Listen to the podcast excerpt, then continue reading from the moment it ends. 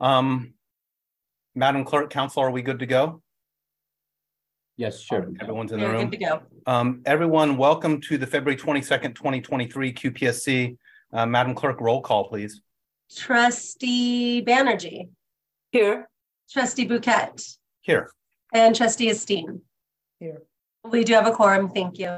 Wonderful. So we always open this meeting with a reminder of the purpose of the QPSC um, and from, from our uh, policies and procedures. Uh, the QPSC is established to provide oversight and leadership for medical staff credentialing, review of organizational policies, and monitoring of organizational quality assurance, performance improvement, and safety programs. The QPSC is charged with continuing the practice of direct communication with our medical staff leaders on issues of clinical operations and patient care. Um, public comment, just as a reminder, uh, the agenda has full and clear instructions on how to sign up for public comment. And just to reiterate, uh, Madam Clerk, we have no one set for public comment. Correct. All right, with that, team, let's jump into the agenda. Uh, we always open with item A, the the the uh, an article, a, a shared learning discussion. The title of this article was "The Impact of Being Black While Living with a Chronic Condition." Uh, uh, Journal Journal of Hospital Medicine. This actually this art, article migrated to me through uh, Pam Sims Mackey, who is our chair of pediatrics and our director of graduate medical affairs. Uh, uh, certainly uh, fits uh, with what we're trying to do here with regard to diversity, equity, and inclusion, and also offers a perspective that that I don't think we can hear too much about. So um, I'll I'll open it up to trustees Banerjee and Esteen to make any comments. I just have a few brief comments on that and uh, the articles before you. Trustee Banerjee and Trustee Esteen. Yeah, thank you so much, Dr. Bhuket, for bringing this to, um, you know, at the QPSC level. Just um, really powerful article and also kind of shows um, the system issues from the self to the organization to the system that we need to do. Sometimes when we work at AHS and we all are see such a diverse population, we feel like, hey, we're doing health equity simply by treating patients from marginalized background, but it really needs doing equity, actually give providing equitable care requires intention and focus. So I think this was so timely for us to understand that. And I, uh, uh, you know, uh, both and like the diaspora, the Black diaspora is big. Uh, so we are looking at like Black in the US context and the larger Black diaspora as well. And then finally, I think um, I looked at the our HEDI pledge. And one of the things it says is that we acknowledge that the intersectional nature of systemic and structural racism impact every system across our country without exception. And we further acknowledge that structural racism has impacted many of our providers and staff as well. So I think just remembering that it is our patient population and it is also our staff and uh, provider population over here. So, so the moving forward, I think the first thing is kind of looking at our own privilege and bias and our checking because you can do sense of you know the, you can have racialized outcomes without intention. So, thank you for bringing this. Thanks for those comments, Trustee Banerjee. Trustee Esteen. Yeah, thank you so much for this uh, this article and you know the, i think the constant focus on how to overcome systemic racism and the barriers that have been created by the the legacy of, of slavery and colonialism it's just so cumbersome. And yet every single person who experiences this every family every child it's like a, a new experience all over again. Um, i mean even anecdotally i have a friend whose daughter had a liver transplant when she was one and she was in the hospital this weekend with 10 out of 10 pain that couldn't be touched. And uh, she's also a nurse, and she asked repeatedly for information and labs and was struggling to get the information. And, you know, the question always comes up well, what's the difficulty in disclosing? Is it because you don't want to share something that might make a mom feel uncomfortable or you think maybe the mom might not understand or or is it something other than that?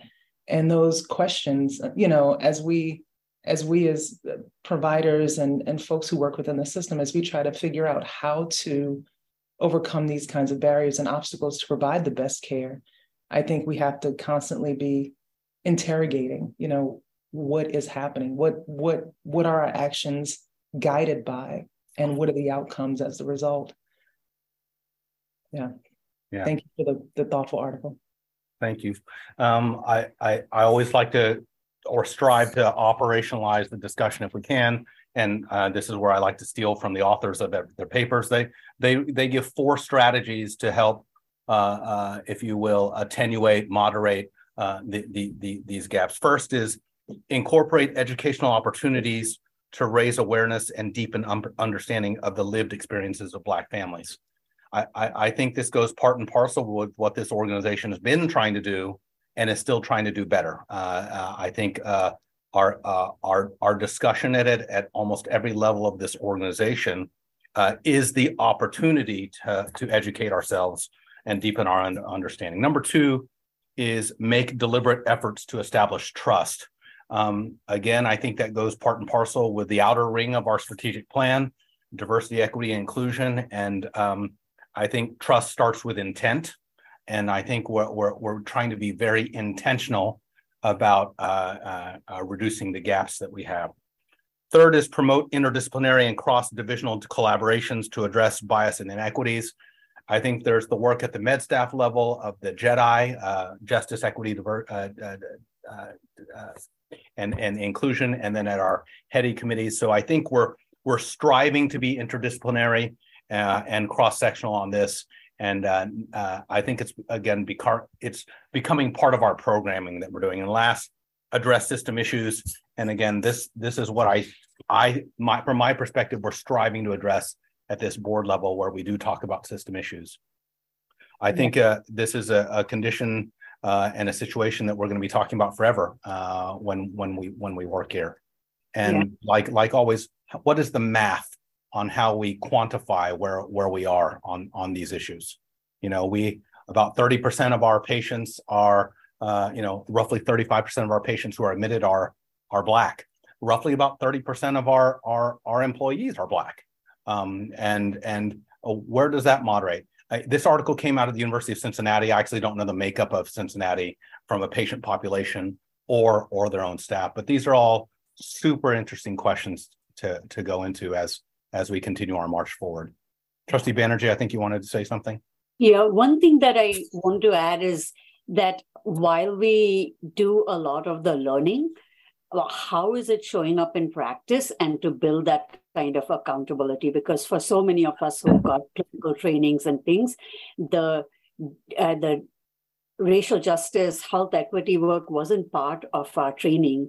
These are things that we've had to do and learn and do on our own. And so sometimes, even as we've seen with our STEEP, like of all of the elements, like the equity part is sometimes the hardest to do because that is where we have to dig in, disaggregate the data, look at who's bearing a more disproportionate burden of the barriers within our system and both in the process uh, and access and opportunities but also in the outcomes and the quality of care. So i think uh, accountability not always in a punitive sense but as growth and opportunities for learning and expanding and doing what quality is equity is quality. And that way i would love to see so more metrics on accountability, not just in the dashboard data, but in the way we operate, like not just what we do, how we do it, and who we are in the doing of it. Because um, the last, I'll, I'll say one thing is that often when we see somebody, we are thinking of that one discrete interaction or one uh, one you know diagnosis that we are doing but for so many of our patients as well as our staff and members of our own family it's a cumulative effect you are not just surviving, not, not just navigating or surviving a system, uh, but you're actually learning to like survive in a system that's designed to kill you, like uh, weather your bodies, uh, create an allostatic load, hasten your demise. So that those are things we have to keep in mind every day as we look to the left and right of our co-workers as well as our patients and communities. Okay, thank you for those comments. With that, let's close out item A. Let's go to item B, the consent agenda. Trustees, the consent agenda is before you. Uh, before entertaining a motion to approve the entirety of the consent agenda, uh, are there any items that you feel need to be removed for discussion? Please note that uh, uh, we have items B1 through B6 included in your packet. Trustees, anything that needs to be removed for discussion? Not from me. Trustee Esteen? No. Uh, with that, then can I entertain a motion to approve the entirety of the consent agenda, Bravo one through Bravo six? So moved. I'll second. Madam Clerk? Trustee Banerjee, Aye. trustee Bhuket, Aye, trustee Esteen. Aye. The motion passes. excellent. All right, we're cooking along. So this, this is the section of the evening where we come to uh, uh, that part of our charter, which is direct communication with our medical staff leaders. Um, I'm seeing two of our medical staff leaders in the room. So I see uh, Dr. Nikki Joshi, who's an ED physician and our, our chief of the medical staff at Alameda Hospital. I see Dr. Edris Edris Afzali, who uh, uh, is on the San Leandro, San Leandro Hospital Leadership Committee. Dr. Lee, does anyone see Dr. Lee?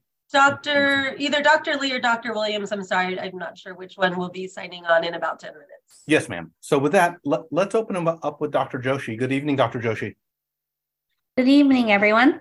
Thank you for having me here today to speak on behalf of the Alameda Hospital Med staff. So my report is enclosed in the packet. And for tonight, I really want to highlight uh, under A community and to highlight that we've had our uh, first of um, many to come meetings with the Alameda Healthcare District Board and the HS Leadership Planning Committee, along with uh, myself, Dr. Pernia, and Dr. Isolani representing the medical staff.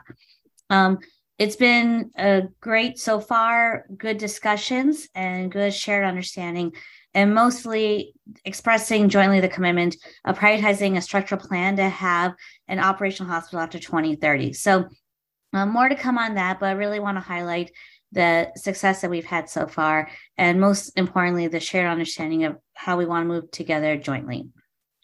Um, want to also highlight um, under our uh, patient and staff experience. So we're continuing to monitor our HCAHPS performance statistics, and we've had action plans that were presented. Um, we're working on um, jointly with our nursing colleagues on patient rounding and also from the physician med staff standpoint, what that means, what it means to communicate with our patients, the patient experience. So looking forward to improving that as well. And again, working jointly. And th- those are the main things I wanted to highlight. So I'm open for any questions at this point. Trustees, any questions of Dr. Joshi? Um, thank you for your report, Dr. Joshi. I know the survey is on, so I hope um, uh, things are going well.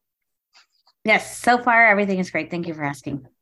Uh, as everyone might know, and we'll hear about this in our in our quality, is uh, we're current our lab at Alameda Hospital is currently under a multi-day assessment. Ms. Torres can update us in her section. Uh, Dr. Joshi, back to the the the uh, joint meeting that you're having. Can you talk to us about the cadence of this meeting and uh, uh, just yeah, talk to us about the cadence and the tone. And you you already sort of gave the the spoiler alert. The intent is to have hospital operations post 2030, and and vis-a-vis the seismic issues that we're confronting. These will be these are sizable discussions. Um, so first, talk to us about the cadence and and uh, initial feels on the on, on on the talk.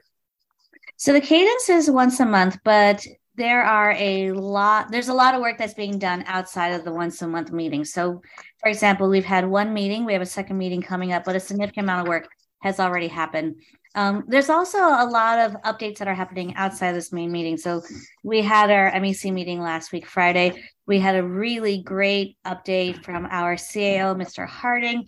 Uh, Dr. Deutsch was there. So of course, Dr. Deutsch is there on our MEC, but he's also there on the district board. So we've been able to have a lot of cross dialogue, which I think is really important to break silos and therefore leading to a culture of collaboration and moving forward. So cadence wise once a month, but a lot of work has already been done. A lot of work continues to happen in between.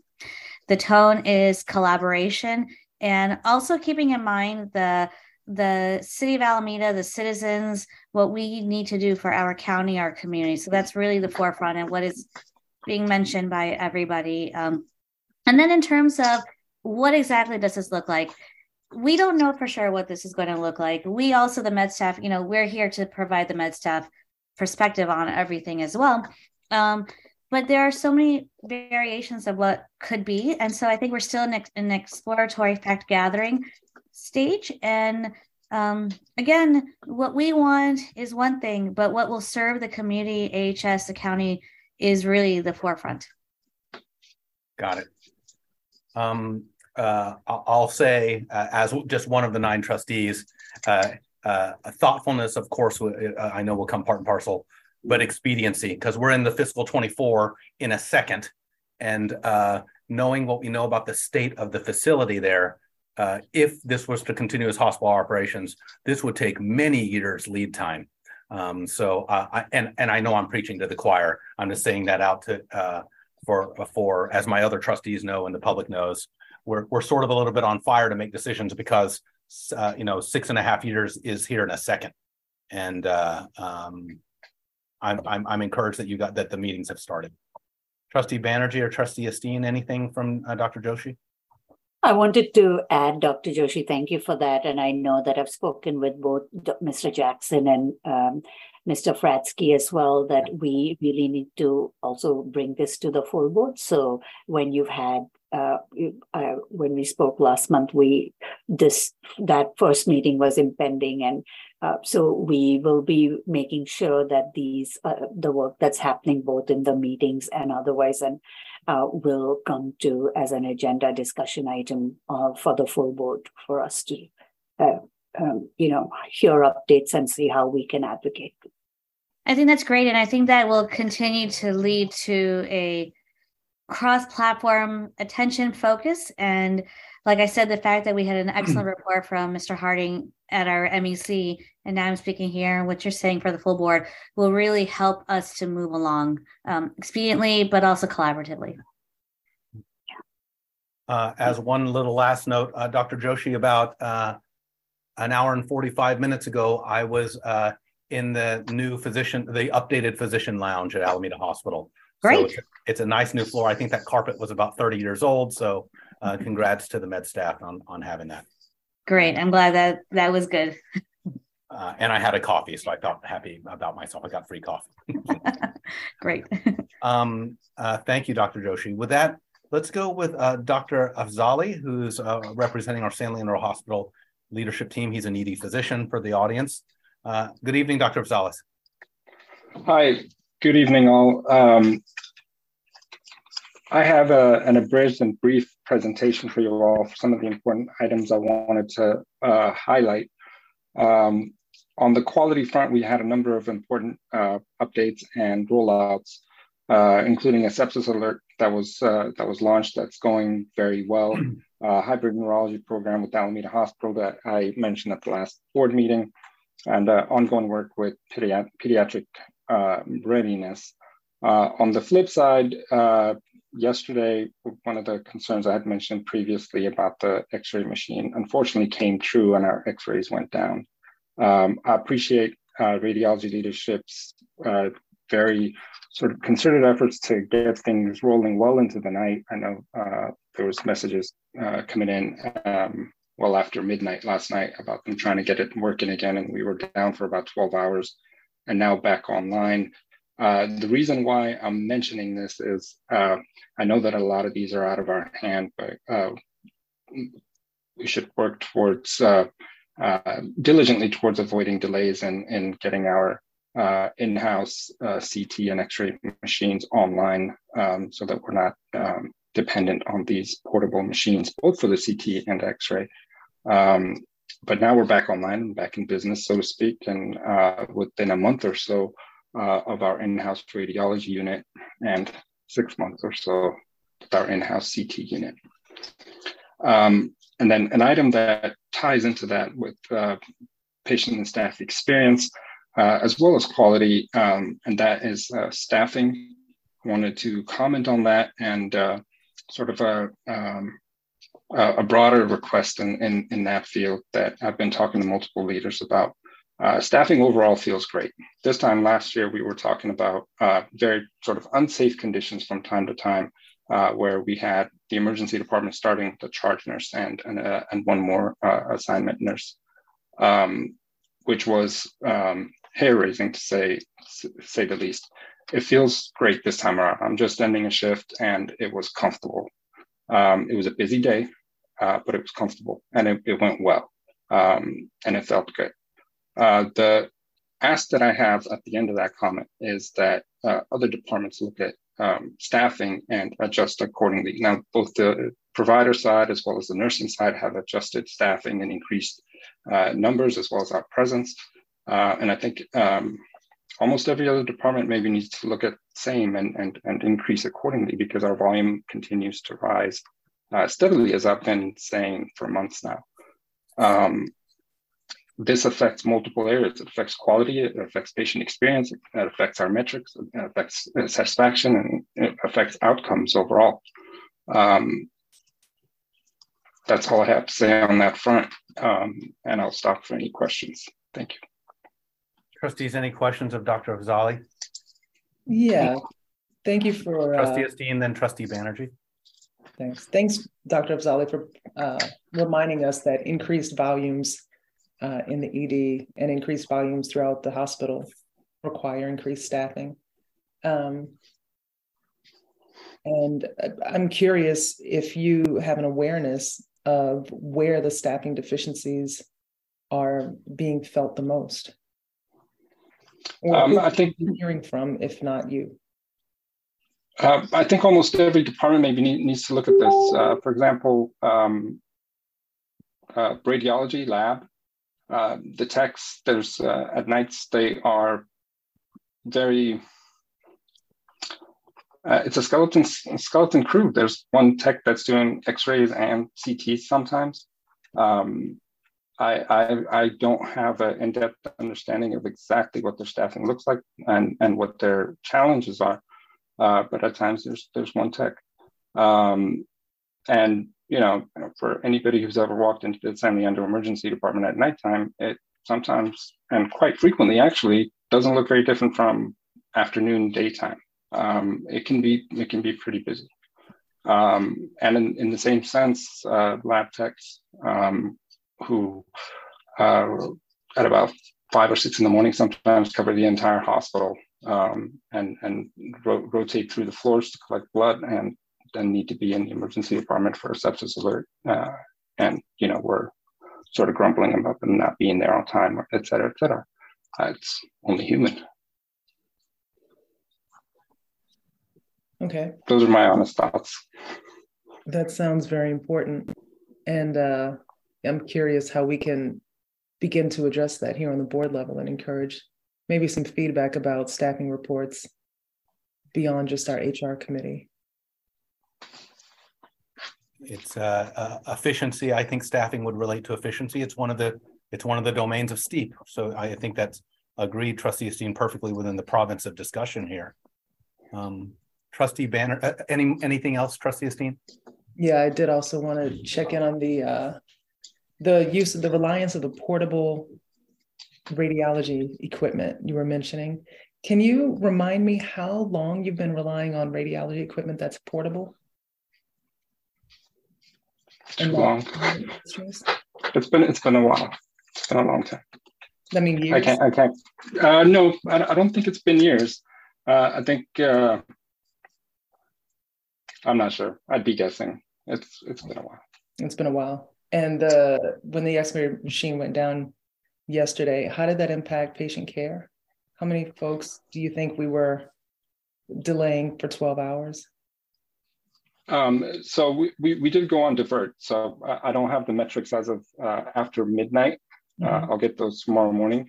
Uh, the I came in at 7 a.m. and at about 9 a.m. there was two patients that showed up who were told to come back later in the morning. Uh, who ended up going. I, I sent them to Alameda um, for the X-rays. The exact number of patients uh, I can't tell you today. I can tell you next meeting. Okay.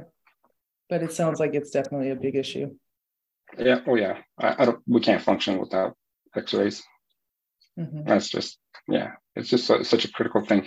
Uh, somebody mentioned. I don't know how true this is, but there's hesitancy on EMS's part on going on diversion because of X-rays. It's, they just don't have a protocol for it. Any other questions, Trustee Esteen?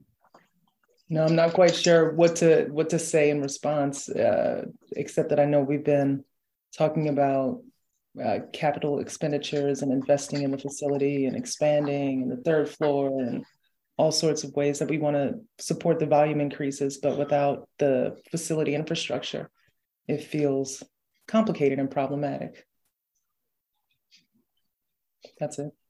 Uh, I, Mr. Fratt, our COO has his hand up. It's probably related to this comment, and it, then Trustee it is. and then Trustee Banerjee.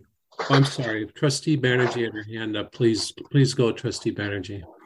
Yeah, you might have the answer. I was actually uh, going to say thank you to Dr. Afzali because I know it's not easy to come to a board meeting and to be able to speak your truth. And we hope that this space is always a space where you can speak your truth without fearing retribution, without fearing that you will, you know, by saying this, that there, there is going to be, you know, that there, there are things you can't say here. So thank you for that. The good news about the staffing um, and and the downsides. But uh, yeah, my my question was to see if Mario Harding is in the room and to say that yes, it's nice to have our nursing and provider staff, but what if the ancillary services are not? Um, um, you know, all the required ones are not staffed as well. So yeah. Mr. Fratzke, sir. Um, so, um, Trustee Esteen, I think one of the actions here can be me transitioning Dr. Afzali's comments and concerns to lab and imaging, um, and to help me understand to help me understand if in fact we are short and where we're short and what we're doing about recruitment because I've not heard um, the concerns in those two areas. So I need to understand it more myself, and I will. Um, in the meantime, it is true, we've got a lot of great equipment coming in. The whole imaging department is going to have all new equipment, fixed units, a PET scanner, and everything in six months. And there is some patchwork um, to get us there, no doubt about it, as there has been for years now. But um, we're going to fix it all. And um, thank you, Dr. Afzali, for bringing um, attention to um, your your comments around staffing. I, I will follow up with it. Thank you. Trustee Banerjee. Yeah, one thing that we really want to, and thank you again uh, for our physician leaders to bring that. We always want to have a space for our uh, clinic to hear directly from our clinical leadership.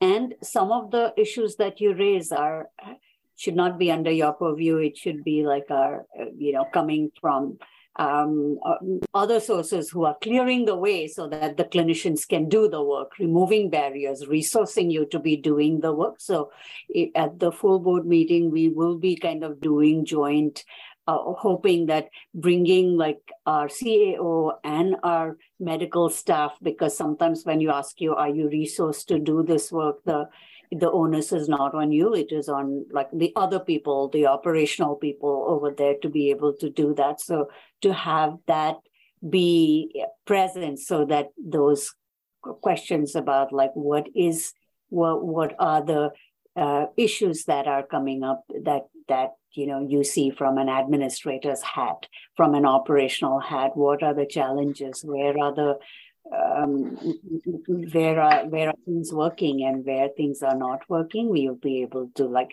have uh, questions from our site level folks as well. So thank you again for speaking your truth.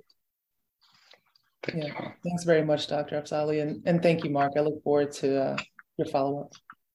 Yeah, Dr. Fazali, I I always uh, appreciate, uh, you know, speaking truth. You, what, one interesting comment you said, you had a happy day, I think, quote, end quote. And I guess my question is, that's qualitative. I, I, I ask us all to dig into the quantitative, uh, which underlies the qualitative, right? So what's the delta on where staffing is today versus where it was one year ago? You know, and, and those can help us understand because what we want is more happy days for people. So that's that's the funny formula, right? We have to find out.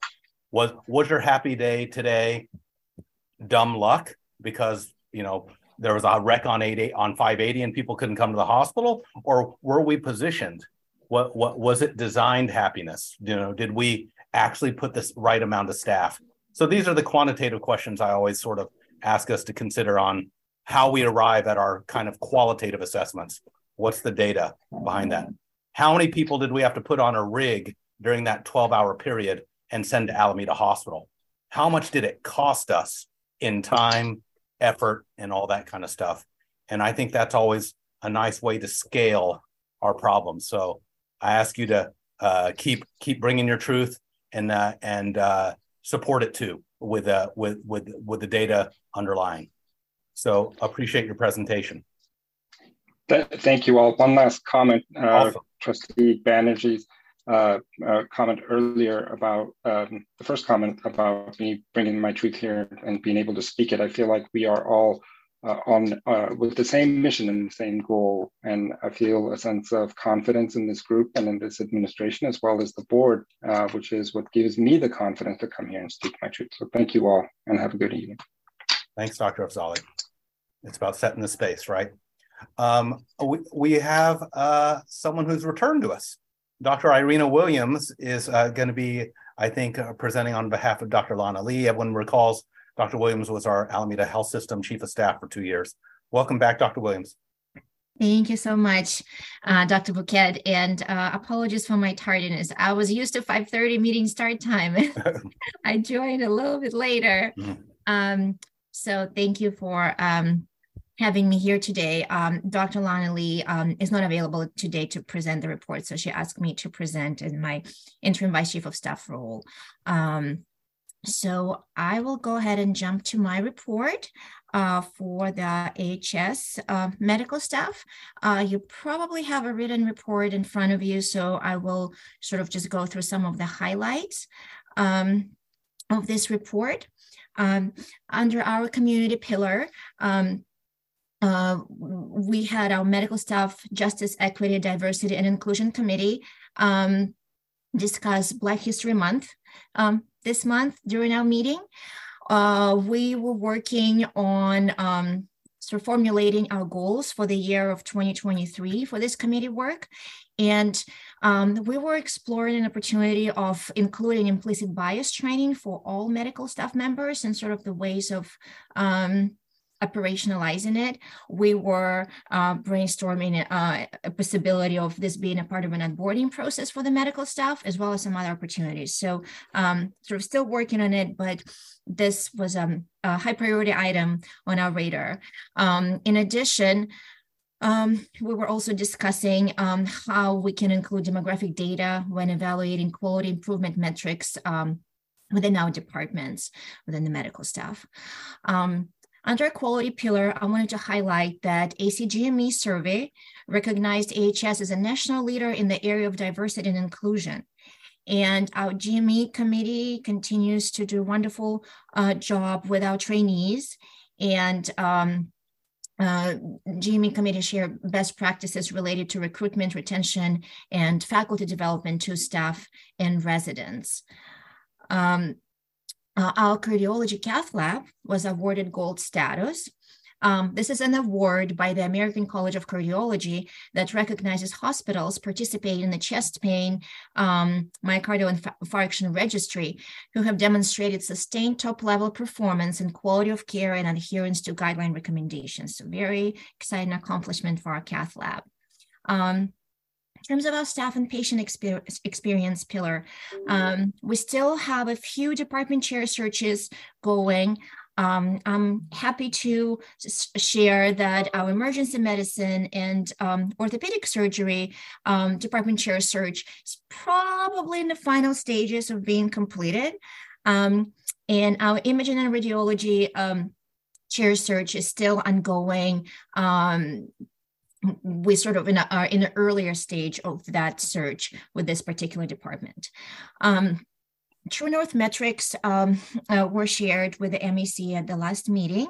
Um, wanted to highlight that um, our goal for doctor communication is set um, at 81.6% for fiscal year 2023. Um, we are doing above this goal, at, we're performing above this goal at Highland at 84.6%, but unfortunately still slightly lower in San Leandro at 60.8%. Um, so definitely still have some work to do. Um, under our sustainability pillar, um, I wanted to highlight the report from our Department of Anesthesiology that Dr. Lang presented, our department chair. Um, she shared um, um, a lot of information about her extensive and successful recruitment efforts as this department has experienced staffing shortage affecting um, ability to support some of the perioperative services. And um, the good news is that we will be adding about five anesthesiologists and six CRNAs in the year of 2023. So hopefully there is, it sounds like there is a light in the end, this tunnel. And um, um, thanks to Dr. Lang's successful recruitment efforts, um, Department of Anesthesiology will be much better staffed and will be able to provide um, more services and uh, across all three hospitals and multiple non-OR anesthesia sites where um, we provide care. She also mentioned um, her efforts uh, around launching our perioperative evaluation clinic with the projected launch date in April 2023. And that concludes my report. I'm open to any questions. Thank you, Dr. Williams. Trustees Banerjee and Esteen, any questions for Dr. Williams for the Highland San Leandro report? It's good to hear about all the recruiting efforts and how successful they are. Yeah, and it's been such a challenge in the current market to recruit anesthesiologists. So definitely not an easy task to complete. Dr. Lang has worked very, very hard. It's been uh, it's been uh, definitely a cloud over her head. So I, I I'm glad that she's also seeing some light too. it's been it's Dr. Williams, you put on a smile. I know how challenging it's been for the anesthesia department for the past six months. Yeah, I'm very appreciative of all of our department members as this has not been easy and a lot of our providers have been sort of doing double duty. But yes. it's getting it's getting better. it definitely is. Trustee Banerjee. Yeah, I uh, same as uh, Trustee Esteen said. So glad that these uh, you know vital positions are being filled, but also, and also congratulations for the recognition that that comes, and it reminds us again of the exemplary, phenomenal staff that we have over here. So um, yeah, lots of gratitude for the work that uh, the dedication people put in. Thank you, Dr. Williams. Thank you for your report. With that, uh, we close item C, which is the medical staff reports. We go to our next item, item D, a standing item, agenda item. This is the Patient Safety Regulatory Affairs and Quality TNM Dashboard. This is led by Ms. Anna Torres, our VP of Quality, and of course supported by Darshan Graywall, uh, Nilda Perez, and Annette Johnson. I think I see some of them in the room. I know everyone's all over the place, but I see Anna. Anna's right in the middle of my screen. Right Good evening, Anna. Good Ms. evening, Torres. everyone. Hi. Um, thank you for allowing me to present tonight. So I don't have any PowerPoints, but I'll talk through um, some of the reports. So um, they are all in your packet. So our harm rate is 3.3%, um, a bit higher than what we'd like.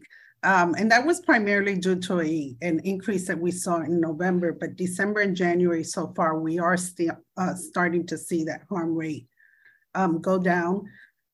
Um, it is a work in progress as we implement um, all of the uh, uh, evidence-based practices, including just culture, culture of safety, um, and so forth.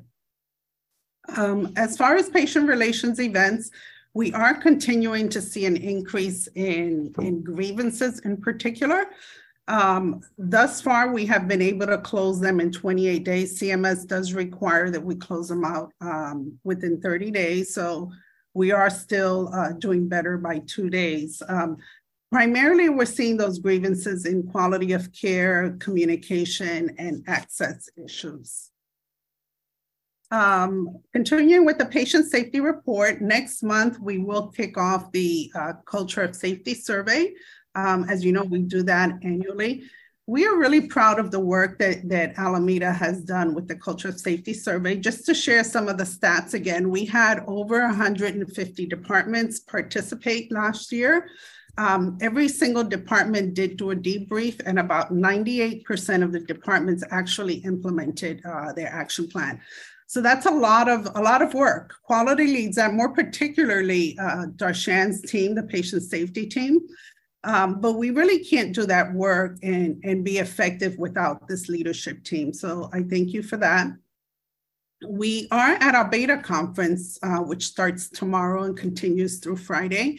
Um, and um, I will say that beta has um, a panel of, of uh, hospitals that will be presenting. Um, and they're asking hospitals that have made meaningful progress with just culture and culture of safety to present. And I'm really proud to say that Alameda has been asked to be part of that panel interview. I know Mr. Jackson will be presenting, and I'm not sure if Dr. Bhuket's going to make it, but he was also asked to uh, be part of the panel interview. So hope to see you there, uh, Dr. Bouquet if I make my plane tomorrow. but but it actually is quite an honor um, to be able to be asked to present. So it's just a testament to all the work that Alameda Health has has done. And again, we can't do the work without the leadership support mm-hmm. because it's through leadership that all of the work occurs. So I can't thank you enough for that. And that is actually um, probably our major plan for improving patient safety um, and reducing harm rates across the system. So it is vitally important. Okay, so I'm going to move on to uh, regulatory affairs, and I'm glad Nilda's going to be here to, to help me. Um, so I'll start by saying we had two CDPH visits um, last month um, and one joint commission um, for cause survey. We seem to be having those quite uh, frequently. Um, but again, happy that um, Joint Commission did not have any findings when they were on site. So um, that's great. We had five self-reported CDPH events and one uh, complaint to the Joint Commission, which uh, Regulatory Affairs uh, worked with the ED team to uh, submit the action plan. Um, we do have a joint commission on site at Alameda Hospital for lab survey. So I want to turn it over to Nilda to say a few words about the, uh, the survey. Thank you, Anna. Uh, yes, good evening, um, uh, committee. Um, so this week we have Alameda Hospital and we, um, we're having our Joint Commission Laboratory Accreditation Survey, which actually does cover the community-based hospitals as well. Um, and so in this case, um, it's um, it's a little bit of a patchwork of of accreditation, but it's a three day survey. Started on Tuesday, one surveyor, and it will wrap up tomorrow. Her focus will be on aspects of laboratory quality, the operation, program elements, staff competency, performance evaluations, patient safety issues such as point of care testing, results reporting, policies and procedures, and hand washing, environmental controls to prevent infection. And so the whole every day we've been having a short debrief um, from 3:45 to 4. Uh, tomorrow we will have the formal exit at the end of the day. I have not yet heard the details, but so far um, in the first day we had three findings, uh, and the second day is looking very very good. Um, she has nothing but positive things to say about lab leadership.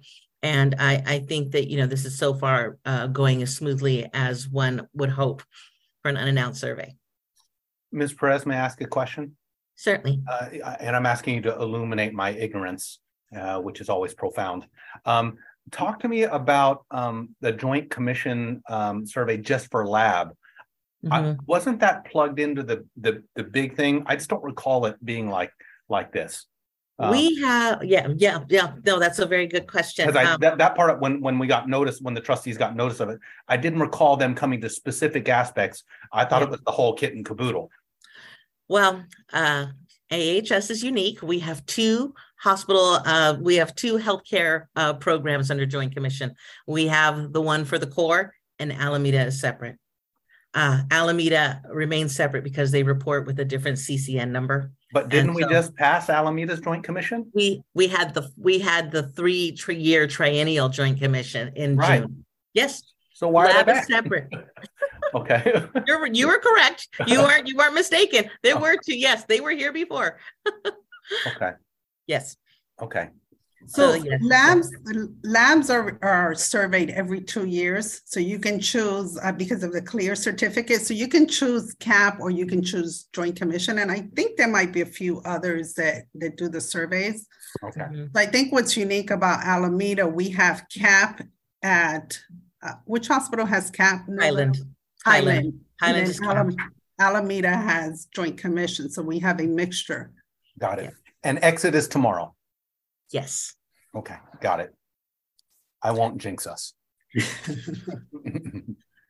Um, Mm. one other thing that we'll talk about under regulatory affairs is the blanket waivers, which do expire in May of twenty twenty-three. And if you recall, these were all implemented uh, due to the pandemic. So those blanket waivers do go away in May. Um, I know that there are a few that regulatory affairs um, is working on. They've done an assessment uh, to determine where we should continue to use the waivers. And those applications have already gone in, Nilda? Yeah. Okay, so um, if there aren't any questions, I will pass it on to Annette so that she can uh, review the True North Metric report. Good evening, Ms. Johnson. Good evening. Oh, Sorry. there she is. Sharing screens and finding buttons to unmute. It's still a bit of a challenge for me. Yes, ma'am. Yeah.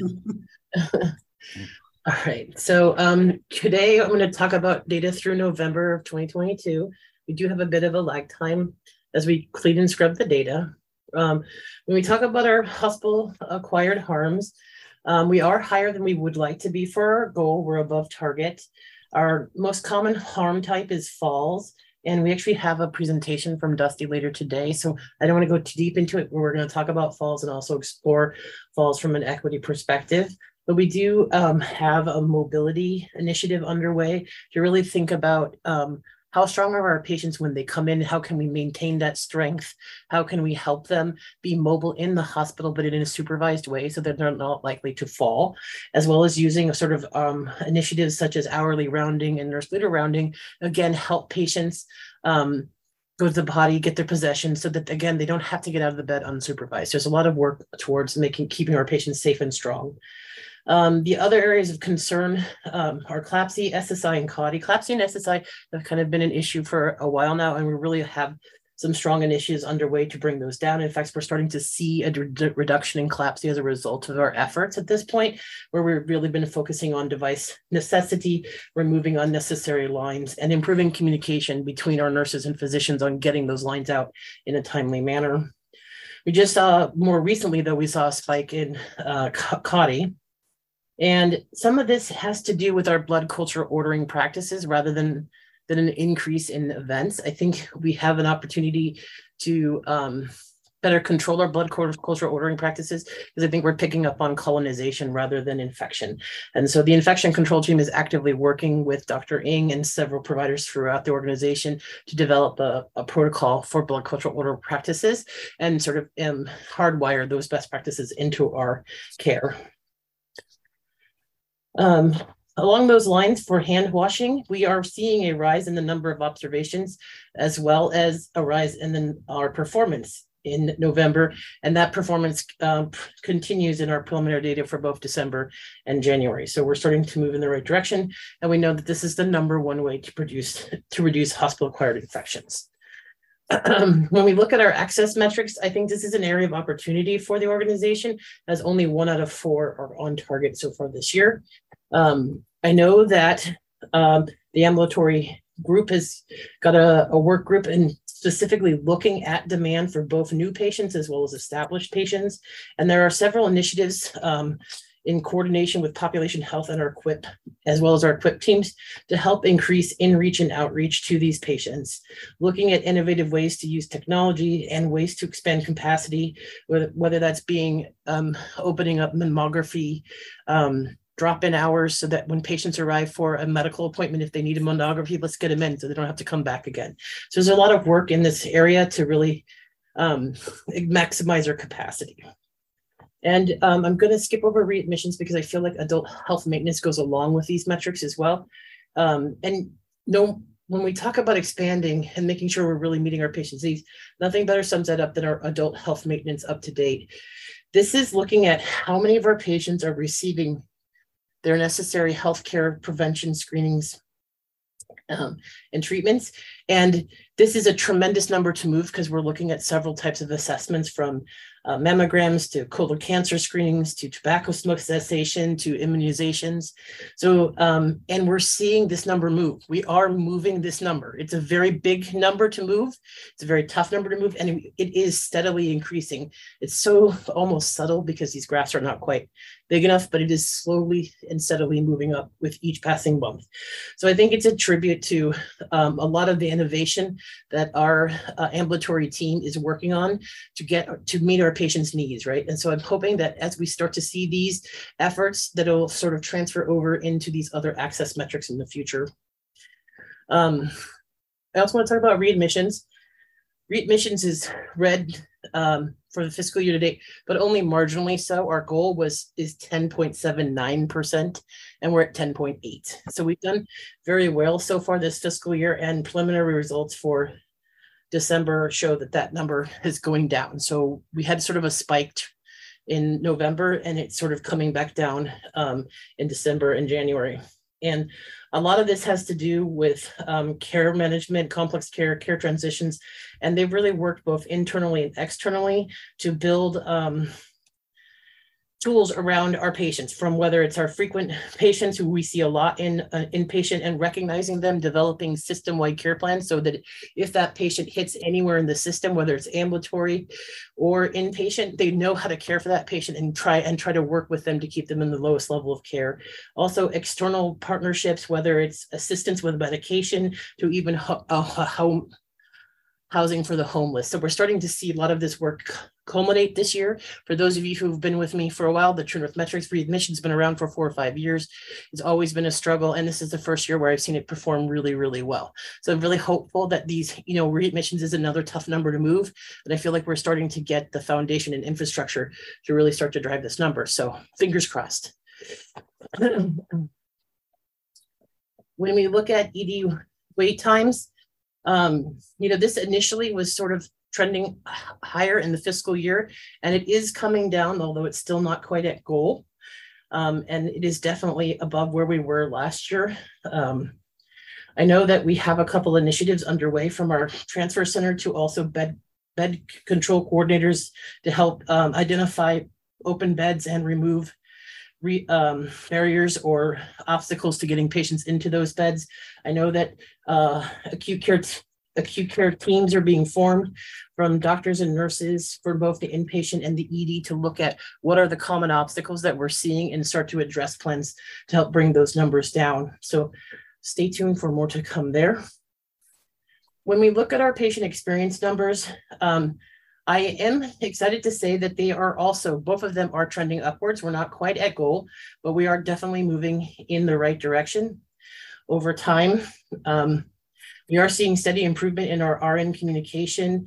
Um, and we and this is really driven by our nursing team as they begin to uh, hardwire and roll out hourly rounding and leadership rounding, um, as well as to drive down to improve service recovery. And then across the system, we're really looking to uh, roll out our gift service standard to improve um, how we communicate with our patients, as well as additional communication tools such as improved assess admission packets, welcome letters, and even communication boards so patients really understand and have real clear expectations about what's going to happen with their care. because um, we know that when patients don't understand, they get scared, and it's very hard to make scared people feel comfortable and safe. So we're really working on our communication.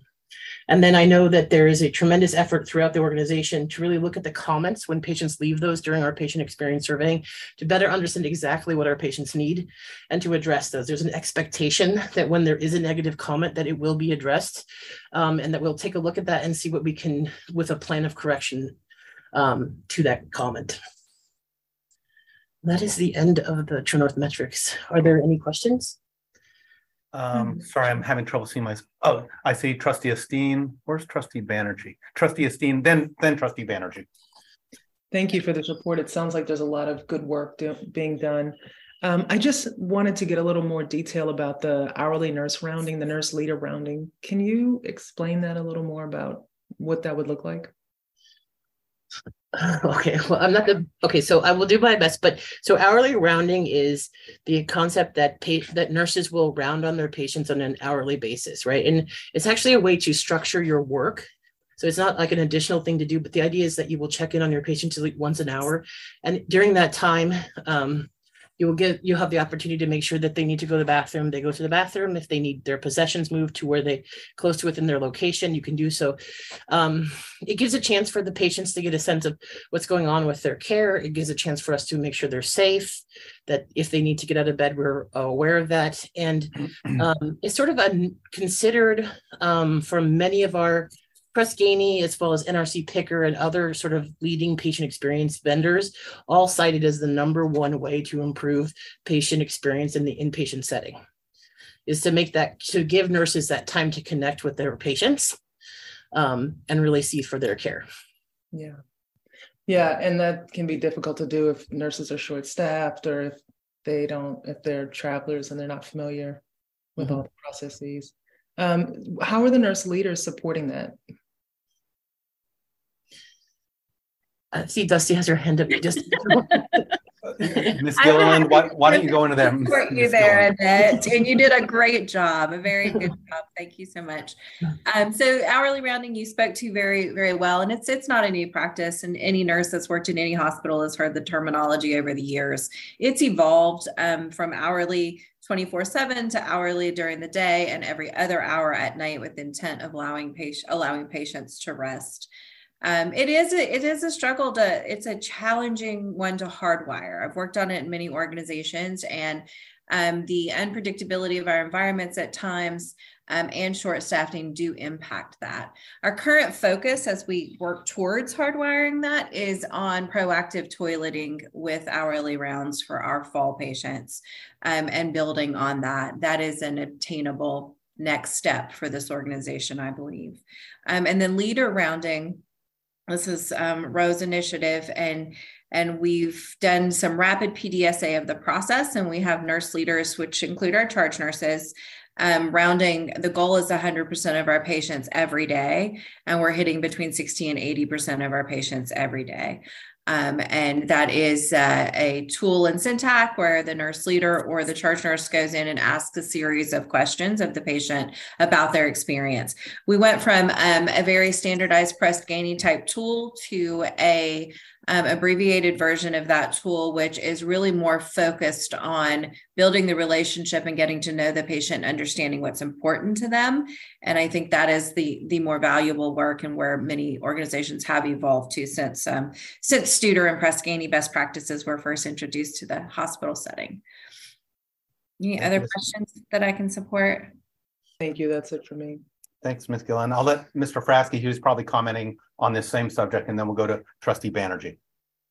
No, actually, um, please, Trustee Banerjee, go ahead. I, I and I have uh, something just to mention, Trustee Bhuket. Okay, Trustee Banerjee. Thank you. Um, and I don't know who this question, so you know, uh, Annette, uh, I really yeah, the the dashboard is so good, but sometimes the numbers eh, in context make sense. So the written report is really, really good, give, which gives the nuance in that. Um, the 30 day uh, readmission, um, again, good to see that those numbers, those percentages, though we are missing it by a bit, but there's kind of variation, and that San Leandro Hospital has such a low rate, and that is bringing the overall aggregate percentage up. Does the all 30 day readmission include John George? I wasn't sure. No, this is just acute care. This is uh, the traditional General um, hospitals. Yeah, Okay. and this is the definition that's used by CMS in our inpatient quality reporting program. I see. It would help maybe at some point in time if we had some stats on what the 30 day readmission in John George is, so that we just had at the board level, we have like a full spectrum um, of that. Um, so is that is that data available? It is, and they do track it on their dashboard, so we can bring that to you. How how is it just on like no numbers not needed? Is it like is it uh, their their own um, benchmark or their target? Like how are we doing with John George? So this is so this is the I will tell you. So Dr. Bhuket just said it's higher because if you look at hospital compare, we have a higher readmission rate for our psych facility. But if you look at us internally, we have a much lower readmission rate. And this is the problem with measuring a readmission rates internally is we don't get to see who returns to the hospital to another hospital other than than I see. um, John George. So like it, a lot of when you look at psych readmissions, you're you're not just looking at returning psych to psych. They're looking at you come out of psych and you end up at Sutter because we're not taking care of the whole person, right? The idea is when you get someone in the hospital, you the idea is to take care of all the whole person. That's the focus of the psychiatric readmission metric from CMS's perspective. And so um, internally, we're doing very well, but I think it's because many of our John George patients don't return to our Highland or San Leandro or Alameda uh, medical centers when they readmit, right? Um, I think they end up at Sutter or some of the other facilities. So um, I would say that we're performing worse because I have to look at that external data, although it's much older than our internal data, right? It's about a year and a half old. Okay. Thank, thank you. I would think that, and just from an equity point of view, because of our patients with comorbidities and uh, mental uh, behavioral health challenges, um, just making sure that we, uh, you know, we are apprised of that. And the second thing is like with the ED waiting time. Again, I mean, just incredible work being done, and some of the trajectories are are there, and we are missing it. And it's kind of concerning to see as much red or pink as we do in the dashboard. So I know how hard folks are working. With the ED wait times, we do at some point, not in this not true north metric, we do also track left without seeing in ED. Yes. So that's a margin, eh, like that's a revenue that is lost too, like besides quality when people leave uh, without being seen. So, uh, all right. Thank you. Uh, Anything one- else, trustee Banerjee? I have one other question. On the, the hospital readmissions, we don't tend to talk about it, but I'm curious how high users um, impact these scores and the readmissions. You know, what is the percentage of high users that have an impact? Um, you know, are we looking at like 1% of high users impact this score by, you know, 40%, or are we looking at a real wide aggregate? We, used to track this data and uh, I, ju- just as you, your suspicion, trustee Esteen, and I'll let Annette give a little bit more quant is, yeah, it's a minority of patients which are account for the majority of the readmission across common disease states like congestive heart failure, COPD, and uh, things like that. Ms. Johnson? Yeah, I would agree with Taft um, or Dr. Bhuket. I just haven't looked at it this year because we've been performing so well. But in historically, it it our frequent hosp- our frequent flyers tend to be um, the most common cause for readmissions. Yeah. Yeah. I mean, it, it, we sort of have this nice hit list of, you know, unhoused, comorbid with blankety blank. And so uh, I, I think the organization has made some good efforts to target this population with our high, high intensive care uh, group. Uh, Mr. Fratzke, sir. Thank you. Um, today we held our monthly operating review, two and a half hour review, um, and we hold them at the last at the last week of every single month at every facility. Today was San Leandro. San Leandro's scorecard, when you look at it, and I just want to, you know, the comments about making progress are spot on. I and personally, I don't like looking at red. And we won't stop until we are green. But I can tell you, San Leandro, their harm rate is down significantly, and they are one metric away from this whole top being green. Um, it's and it's all it's related still to falls. Their falls were a little high, that kicks their harm rate up. But I can tell you they're that close. Their readmission rate is five percent. Their time from ED to the floor is about two and a half hours um, or three hours, somewhere in there. So they've got their entire leadership team together now and they're really starting to hit on things. I was also really happy today. Dr. Chen and Dr. Youssef um, were in the meeting, extremely engaged, and we really need our fellow um, physician leaders engaged like that, um, offering great ideas and insights. And it was just so beautiful, if you will, to see the commitment, the accountability, um, and the sharing of ideas um, to improve the care um, for our patients. And on this day, it was San Leandro. So I just wanted to share that, um, Trustee Bhuket, because we're on the rise, and you're not. We're not going to see it immediately on these scorecards, but we're going to get there. Absolutely, sir. Uh, uh, Dr. Tornabene. Yeah, actually, I, I was able to quickly pull up some data uh, that um, Dr. Rusoha had analyzed on readmissions, just going back to that high utilizer um, question, and I'm pulling it up here. So Dr. Rusoha had done uh, an analysis on five years of data and had um, defined, high utilizers are sometimes in quotes defined in different ways um, for the purpose of this analysis, it was 15 or more admissions in a five year period. That's how um, he defined it for this analysis. And um, using that definition of um, over 67,000 patients, that represented 250 patients, which is 0.37 of our admitted population. And um, but for total readmissions, those 250 patients represented 15% of readmissions so great, great disparity and between you know the the total um, uh, volume of the population and the impact on the readmissions. Absolutely, thanks for that data, Dr. Tornabene. Sure. Um, as we come to towards the end, I, am going to compliment Ms. Johnson as I always do because she's a nerd like I am, and uh, uh, I love the data. I like Mr. Fratzke. I hate red, and uh, you know we have a lot of red. Ten out of the eleven items on this dashboard are red but this is where Ms. Johnson's kind of narrative, as uh, Trustee Banerjee alluded to, is so helpful. Of those 11, eight of those 11 are within 10% of target. Eight of the 11. So we're right on the cusp. Where we're really taking it in, in a, on the chin is on three things. Um, specialty backlog, man, we're getting crushed on specialty backlog. Uh, hand washing, what an intractable problem.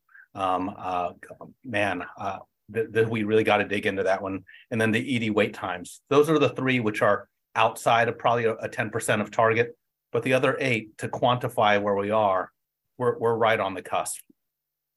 Um, the other points of the discussion, I appreciated uh, the discussion between Ms. Johnson and Ms. Gilliland about, about the hourly rounding. And like I said, uh, these are math problems. Uh, average nurse has a census of about five patients. Is that, is that right, Ms. Gilliland? Four. Uh, let's call it five for math's sake. So that's five patients rounding hourly is 12 minutes per. Over a 12 hour period, five patients, that's 60 contacts. And there's charting in between. So this goes to the question about resourcing our staffing. Uh, you know, at at at four, you get 15 minutes. You know, at three, you get 20 minutes. So these these are the math problems that we get to figure out to achieve these goals, right? How are I, I also believe that, that regular rounding is a really important thing, and we can ask our nurses to do it. But if we don't resource them to do that, uh, you know, 12 minutes per patient is hard. Um, so the math math always sort of helps us through that. Um, so with that, I do have some questions with regard, uh, Ms. Torres. To say, Trustee Bhuket, sometimes yes, the nerd and the math make everything seem really. Simple. That's the through line. Yes, ma'am. Sometimes. Um, uh, Ms. Torres, I had a question on part of your report, and it goes to the culture of survey report. Um, I think it said in there, how long is that window open? How long do you think it would take to analyze the data? I guess the big question, when does that report come back to the trustees? Are you estimating uh, maybe our July meeting or is that a September meeting? How long does it take to analyze and execute? I think we get it like in the May meeting. Okay, I think it's May, June. okay, It closes in March and then I think the data gets crunched like in April. So I think we might see it like May or June meeting. I think it's only open for a three-week window, and I know that we're, we're always trying to be better than the year before. I can't remember the exact percentage trustees. Do you remember how many people we got? Or, or anyone? Was it like seventy-seven percent or something like that? It would be great to break that. Yeah, I think it was somewhere around 75, 76 percent. Okay. Slightly lower than the year before, but just slightly. Yeah. So we're, we're looking forward to that report. I know that's gonna be hard work for your team. Yes. Um, uh, trustees, any other comments on this section item D? What Uh, about dialogue? I, I just wanted to say thank you to uh, Mr. Fratzke for sharing that. It's a beautiful thing to hear about how when um, there's this kind of collaborative problem solving, and really we are all on the same mission, and uh, the day to day grind sometimes is just so onerous, and then being able to come and see how how progress is happening. So thank you for that bright spot. Agreed. Thank you, Mr. Fratzke. Seeing no other hands up, let's close out item D. Let's go to item E. This is our second iteration of, boy, a process what took, took us years to get to, to really put equity on our dashboard. Uh, for the audience who hasn't been here, uh, uh, we were trying, we remember that E, equity is one of the E's of STEEP, um, safety, timeliness, effective, efficiency, equity, patient-centeredness. And we're trying to explode out equity as this, uh, it's the big circle around our strategy. So uh, we've committed to deep diving on issues. This is this is the first time. This is the second time this board is doing it. We're still kind of trying to get our bearings with it with this regard. But I think what a great entree into kind of trying to figure out what what is in here in this murkiness. Uh, we're lucky to have Miss Gilliland, who's already spoken for uh, this evening. She's our VP of Patient Care Services. Um, Ms. Gilliland, if you'll walk us through this equity deep dive on the item of patient harm slash falls. Thank you very much. Let me get us started with the slideshow. Oops, can you guys see? No, ma'am. Oh, one second. All the buttons in it. Oh, mm, I was all prepped and ready to go. Hold on one second. Share screen. There we go.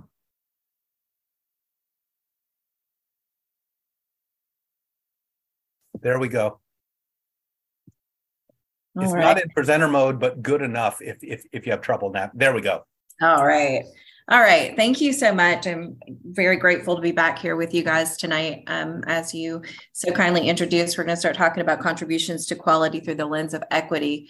My focus tonight is going to be on some of the work we're doing around fall pre- prevention. Oh, huge, whoa, huge thank you to Annette for supporting me and looking at the data. And I will preface this with this is a first blush. So we began looking at inpatient acute care falls. This is San Leandro, Alameda, and Highland. And we started to break up the data by ethnic group. Um, I think the most notable part of this slide, first you look at the highest fall rate per thousand patient days, and that is the Black or the um, patient of African descent at 3.11. Um, the most notable part of this entire slide, though, are the trend rates. So when you look at the different ethnicity groups, you'll see that the fall rate rises and falls, with the exception of the African diaspora. It has stayed flat across the last couple of years. This is data from fiscal year 20 to fiscal year to date 23. So that's what we want to begin to drill down into to understand better. Again, this is a first blush. Um, if you if you have questions as we go, please please pause me. I'll try to talk slow. I have a tendency to talk fast. Um, when you look at the second slide, it broke it up per hospital. And as you have already mentioned, um, Taft, we have a, a 30 about 32 to 35 percent of our population across the organization organization is of the African diaspora. And that is true to Highland, that is true to Alameda, and um, it is uh, it's true to all three. I have notes on the side. organizations. No, with the exception of Alameda, which actually has a higher population um, uh, that is white.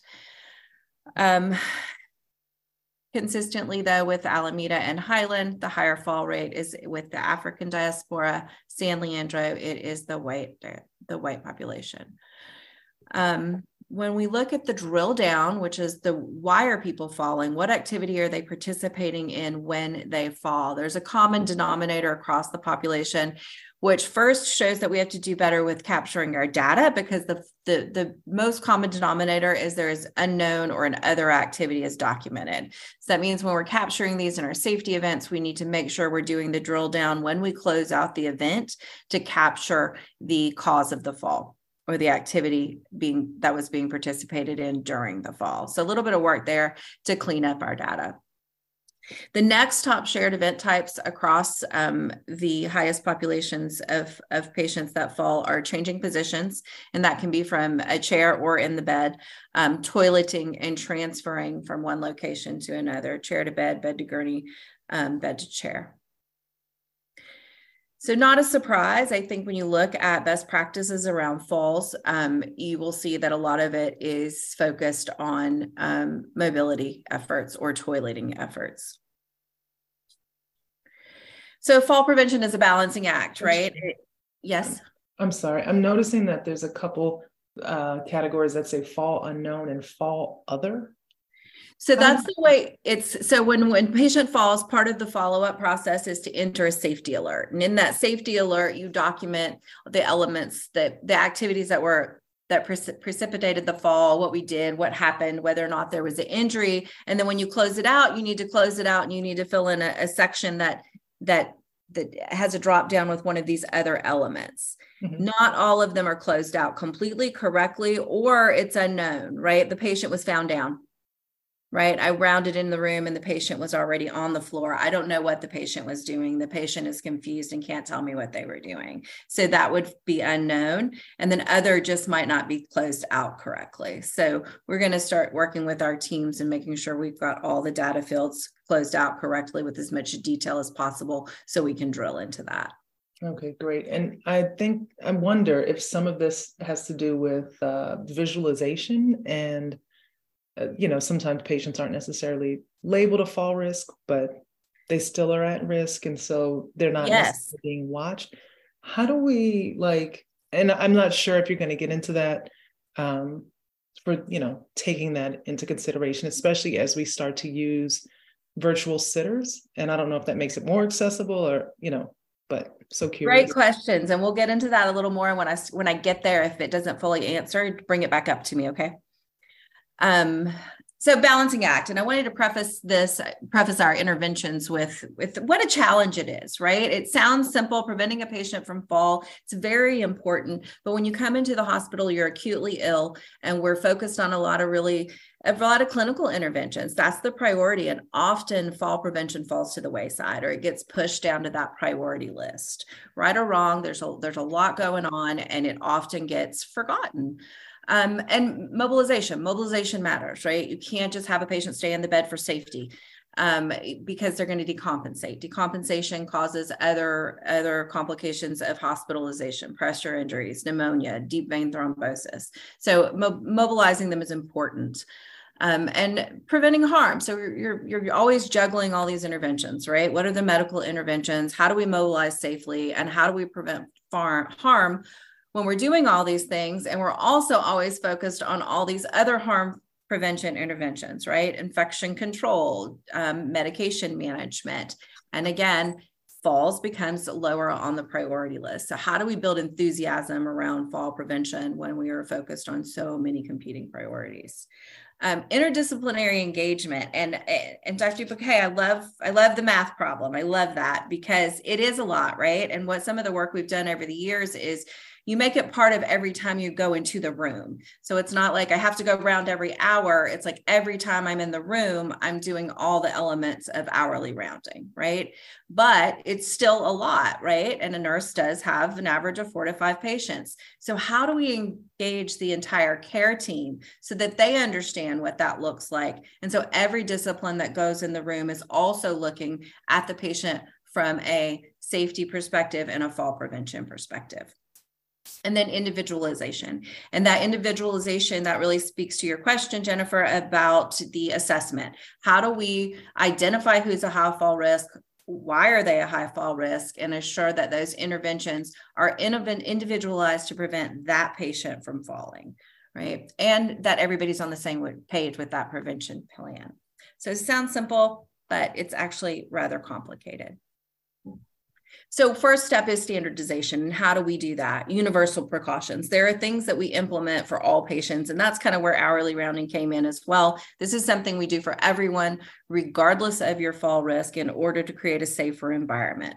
So that's orientation to the room. We familiarize, familiarize you with your environment. We make sure you know how to use the call light. We ask you to demonstrate that. Part of the rounding and part of the orientation is making sure you know that we expect you to have things within your reach and we expect our teams to check in with you to make sure that you have things within your reach. That includes your personal possessions. Falls occur when people are trying to get to things that belong to them that they cannot reach. Um, again, a, a, safe environment. It's always about every person that goes in the room assessing for the safe environment and that includes the bed position and the side rails in appropriate positions. That's that's a real challenge, especially in areas like our emergency departments where people are coming in and out doing lots of diagnostics. They're on gurneys. Side rails are important. Bed height is important. It's also important to raise it to the height of the clinician to prevent workplace injury. So remembering to always lower it and raise the side rails um, has been something we've been working on. And that again is applicable to everyone. Um, non slip comfortable, well fitting footwear for all patients. We offer non skid socks. They are not always well fitting. Um, we do allow patients and encourage them to wear slippers from home. Um, managing lighting at night, making sure we have the right lighting on. So if a patient does need to get up and they're able to get up alone, they can see. Um, floor surfaces clean and dry, making sure we're escalating um, the need to clean up spills promptly. Um, keeping care areas uncluttered uh, following safe patient handling practices. So when we when we mobilize patients, are we using the appropriate assistive devices? Are we leaving the patients in the safest positions once we mobilize them in case they need to be mobilized again for the next clinician? Do, will they have everything they need to safely mobilize? The last two lines, I have um, oh, fall assessments for admissions and reassessments every shift to include if there's a change in condition or if there's a fall. Specifically, if there's a fall, we need to relook at what we're doing, what happened, how do we do better. The last two elements that I have there in red are because this is something that is not fully functional at the moment, and we are working on this. So in our assessment, we learned that our bed alarms they they are audible, but they don't all trigger call lights, and that has to do with the mechanism that that goes from the bed to the wall and the way it interacts with the call light system. Um, these these the cords that come from the bed that interact with the call light system have a lot of little pins. And when we're moving beds around a lot, they're easily broken. So we're working with engineering to create a process um, for a rapid uh, repair when this occurs. First, identifying where we need to do the repairs, and then a process for an ongoing repair process that's sustainable. And this work has been done and undone um, a couple of times at Highland, at least. Um, and then the availability of chair alarms for patients when they're out of bed or for use in beds when we use specialty beds. So this this picture here you see that's a, a mobile alarm. It's a Posey or Medline alarm. We're in the middle of changing vendors, but this alarm hooks to the pad. The pad is activated by pressure. When the patient stands up, it will alarm. These alarms go easily into our call light system. They will trigger the call light. They will audibly go to the central station and notify staff that the patient is getting up so we can rush to the room to assist if they have not called. Um, and it's the same device for the bed and for the chair. And then how do we individualize? So we use the Morse risk assessment in our emergency departments and our inpatient areas. Um, based on the Morse risk assessment, we will determine whether or not you're a high risk of fall. And then we'll implement the fall prevention um, bundle, which are the yellow socks, the fall wristband, and a visual cue outside of the room or inside the bay to alert staff when they come in that this patient is a high risk for fall. Um, in the early phases of implementation, we are working with a bedside mobility assessment tool. This is a new tool that we have built in Epic. We are just beginning a pilot at Highland on the eighth floor. This is an assessment that the nurse will do at admission and with changing condition that will determine what level of mobility the patient is safe to at, at. And if they are not independent, it also guide the nurse to identify what assistive device the patient should have at the bedside. All of this goes into a care plan, and all of this can be discussed in our interdisciplinary rounds so that we're making sure the team um, is aware of the risk to the patient um, and the interventions we have put into place. Back to our hourly rounding, this is where this comes in as well. And really, our push around hourly rounding right now, because of the high rate of falls around patients getting up to go to the bathroom is proactive toileting. So beyond, hey, do you need to go to the bathroom? But I am here to help you to the bathroom. Let's go now while I have the time. I don't want you to have to wait for me when you're ready. So really being proactive versus having a patient that really needs to go and you can't get to them in time. And then bedside handoff and leader rounds. So bedside handoff is nurse to nurse handoff at the bedside, engaging the patient where a fall risk should be discussed and the interventions to keep this patient safe should also be shared. Um, when we do our leader rounds, the first question in that tool is Is the environment safe? So, really driving um, staff and leaders to really consider what that question means and to use and to look at um, fall prevention as part of that safe room assessment. Um, so shifting gears, best practices. So fall, fall, the Morse risk assessment has been around for a long time. There are um, other tools that do a deeper dive into an assessment and allow for more personalized interventions. We are exploring those tools. Um, the best practice would include looking at your history of falls, your comorbidities, um, the medications you're on, whether or not you're continent, and then evaluating for any kind of environmental um, hazards with the medical condition or the required intervention, such as tethered equipment. Our current tool only looks at medication, continence, um, and environmental factors. So I think that we could create a more um, individualized risk assessment with a different tool. So that's something we're exploring. Um, the ED had had an unfortunate event at Highland um, earlier in the year, and some of the work we've done around that has been we've been really challenged with the bundle, the fall bundle that I mentioned earlier, the socks, the wristband, and the visual cue. So we have ordered some. Um, this is a best practice in many hospitals. We've ordered some yellow gowns. So based on the risk assessment, pa- placing a patient in a yellow gown, which is a greater visual cue, socks can get slipped off into the bed.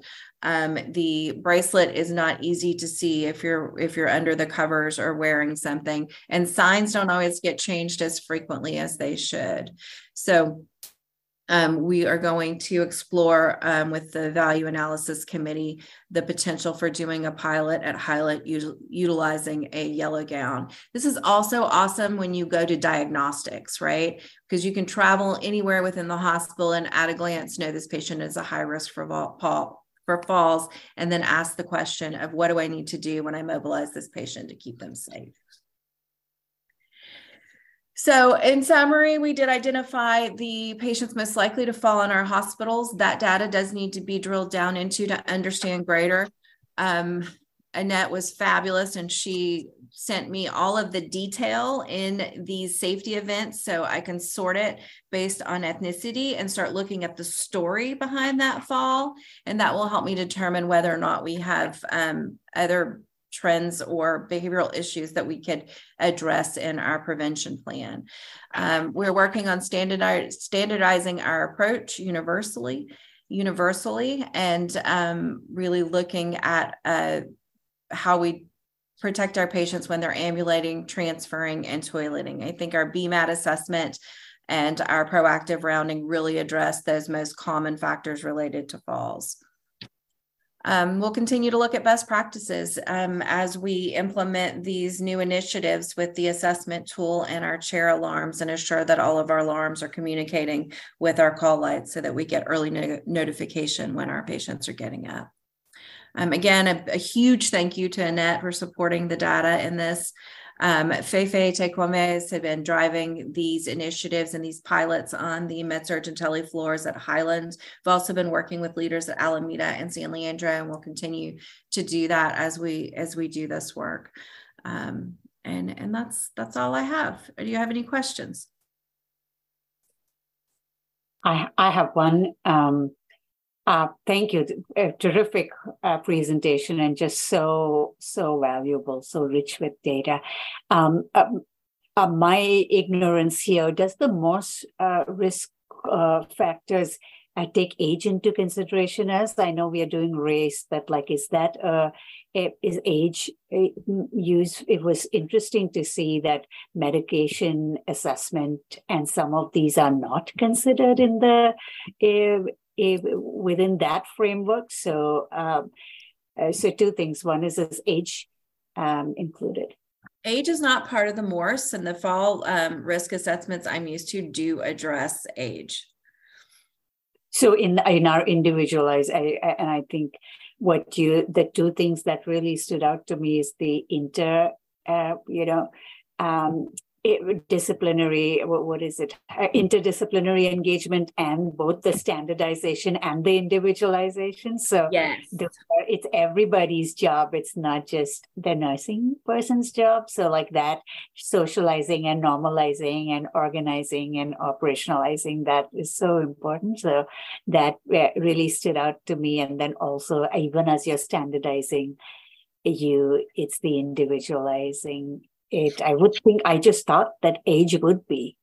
Yes, and in some tools it is. Um, and to speak to that, I'm going to still works from from Mr. Fratzke. It's beautiful to see that type of collaboration. If you've ever worked in an organization where it is on the EVS worker's mind, it is on the phlebotomist's mind, it is on every person that goes into that room, that fall prevention and that safe room assessment, and asking those hourly round questions. That is a beautiful thing to see, and that's that's our goal.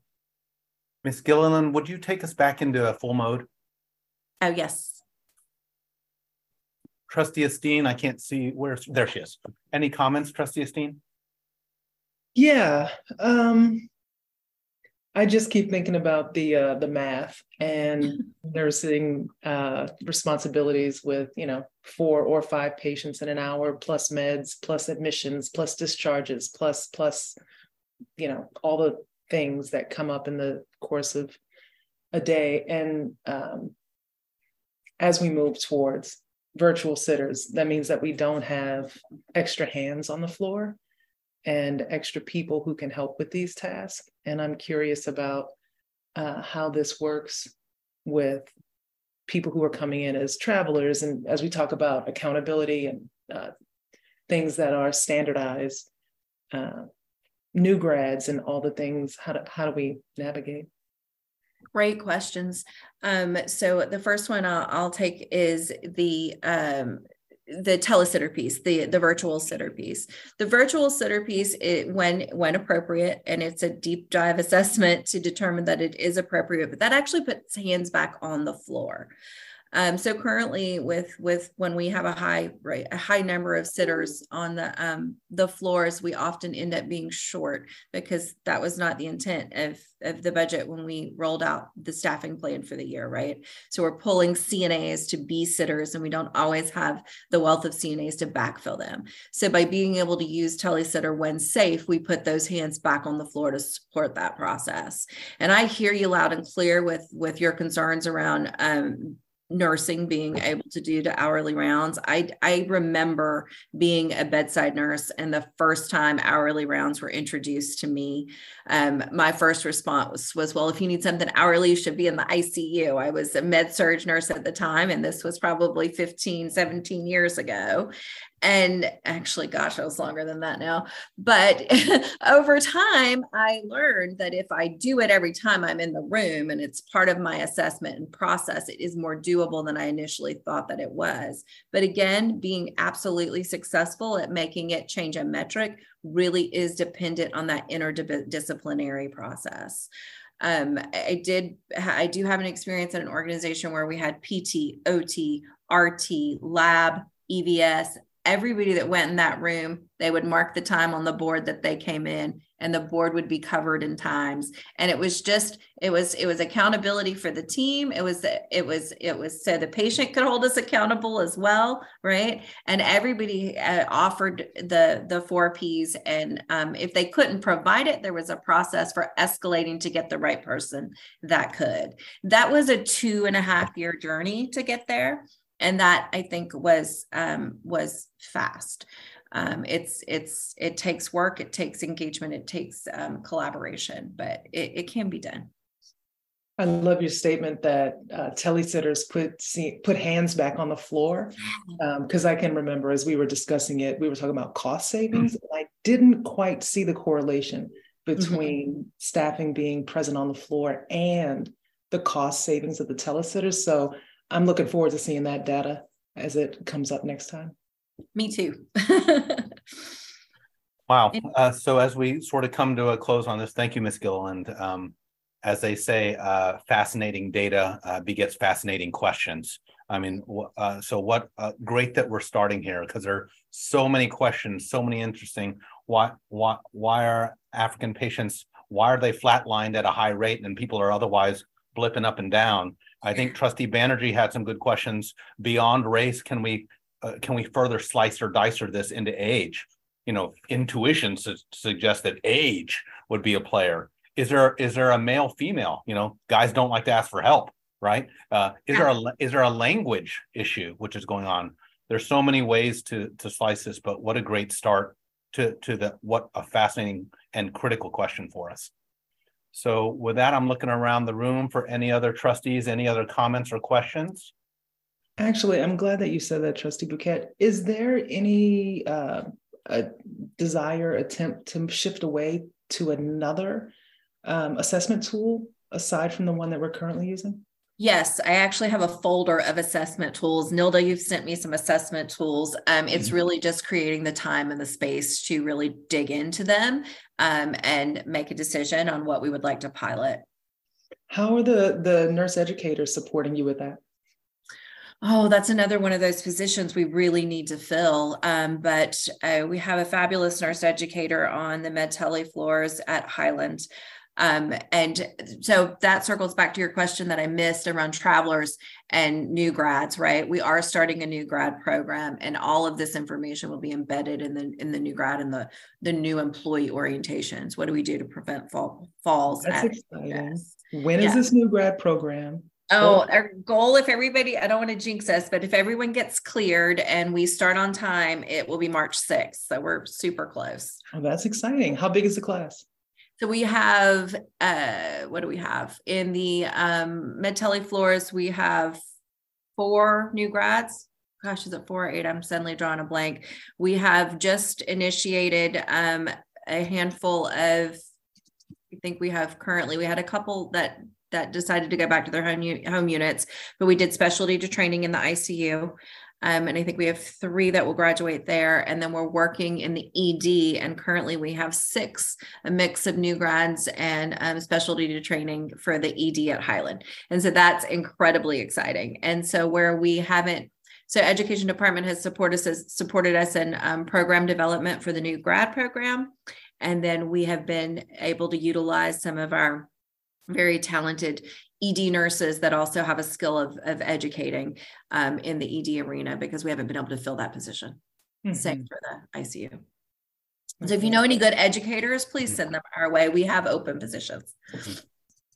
Um, Madam Board Chair, just by looking at the look on our other trustee's face, it looks like she would maybe be interested in hearing about our new grad program at the HR, perhaps at an HR committee coming up. I can't remember. Uh, Madam Clerk, is HR this month or next month? I'm sorry, March or or April? It's in April. Okay. I think that would, it sounds fascinating. Yeah, and I think, is this, is this the USF thing that our uh, CEO had mentioned? No, no, no, this is, this is uh, our own grant. Oh, wonderful. Yes, for sure, I will, we will pass that along to our HR chair as well. Yeah, um, this is fantastic. I mean, yeah. I tend to think, like you said, the ED nurses have education skills. I think that the best nurse educators come from within the system. Yeah, That's great. My opinion. Ms. Gilliland, thank you for that fascinating report. And uh, I guess it starts with trying to mark through the data. What Yes. fascinating data. Absolutely. With that team, we'll, we'll close out item E. Uh, item F should be quick. It's pla- planning and calendar issue tracking. There should be nothing beyond the standard work set for the year.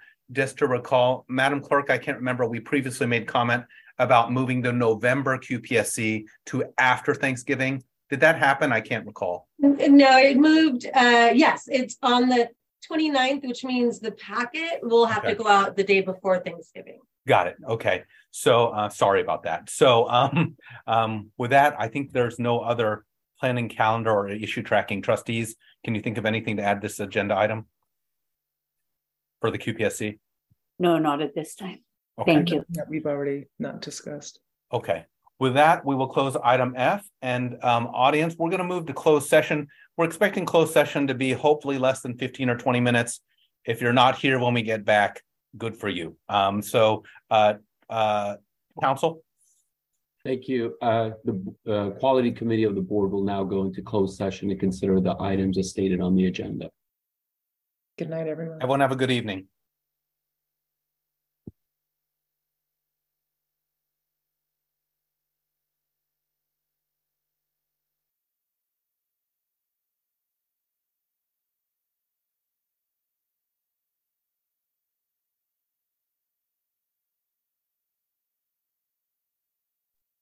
Hi, all. We've just returned from closed session. Council?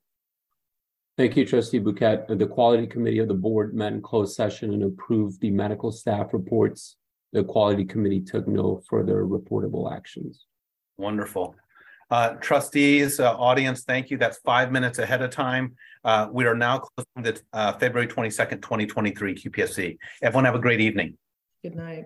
Good night.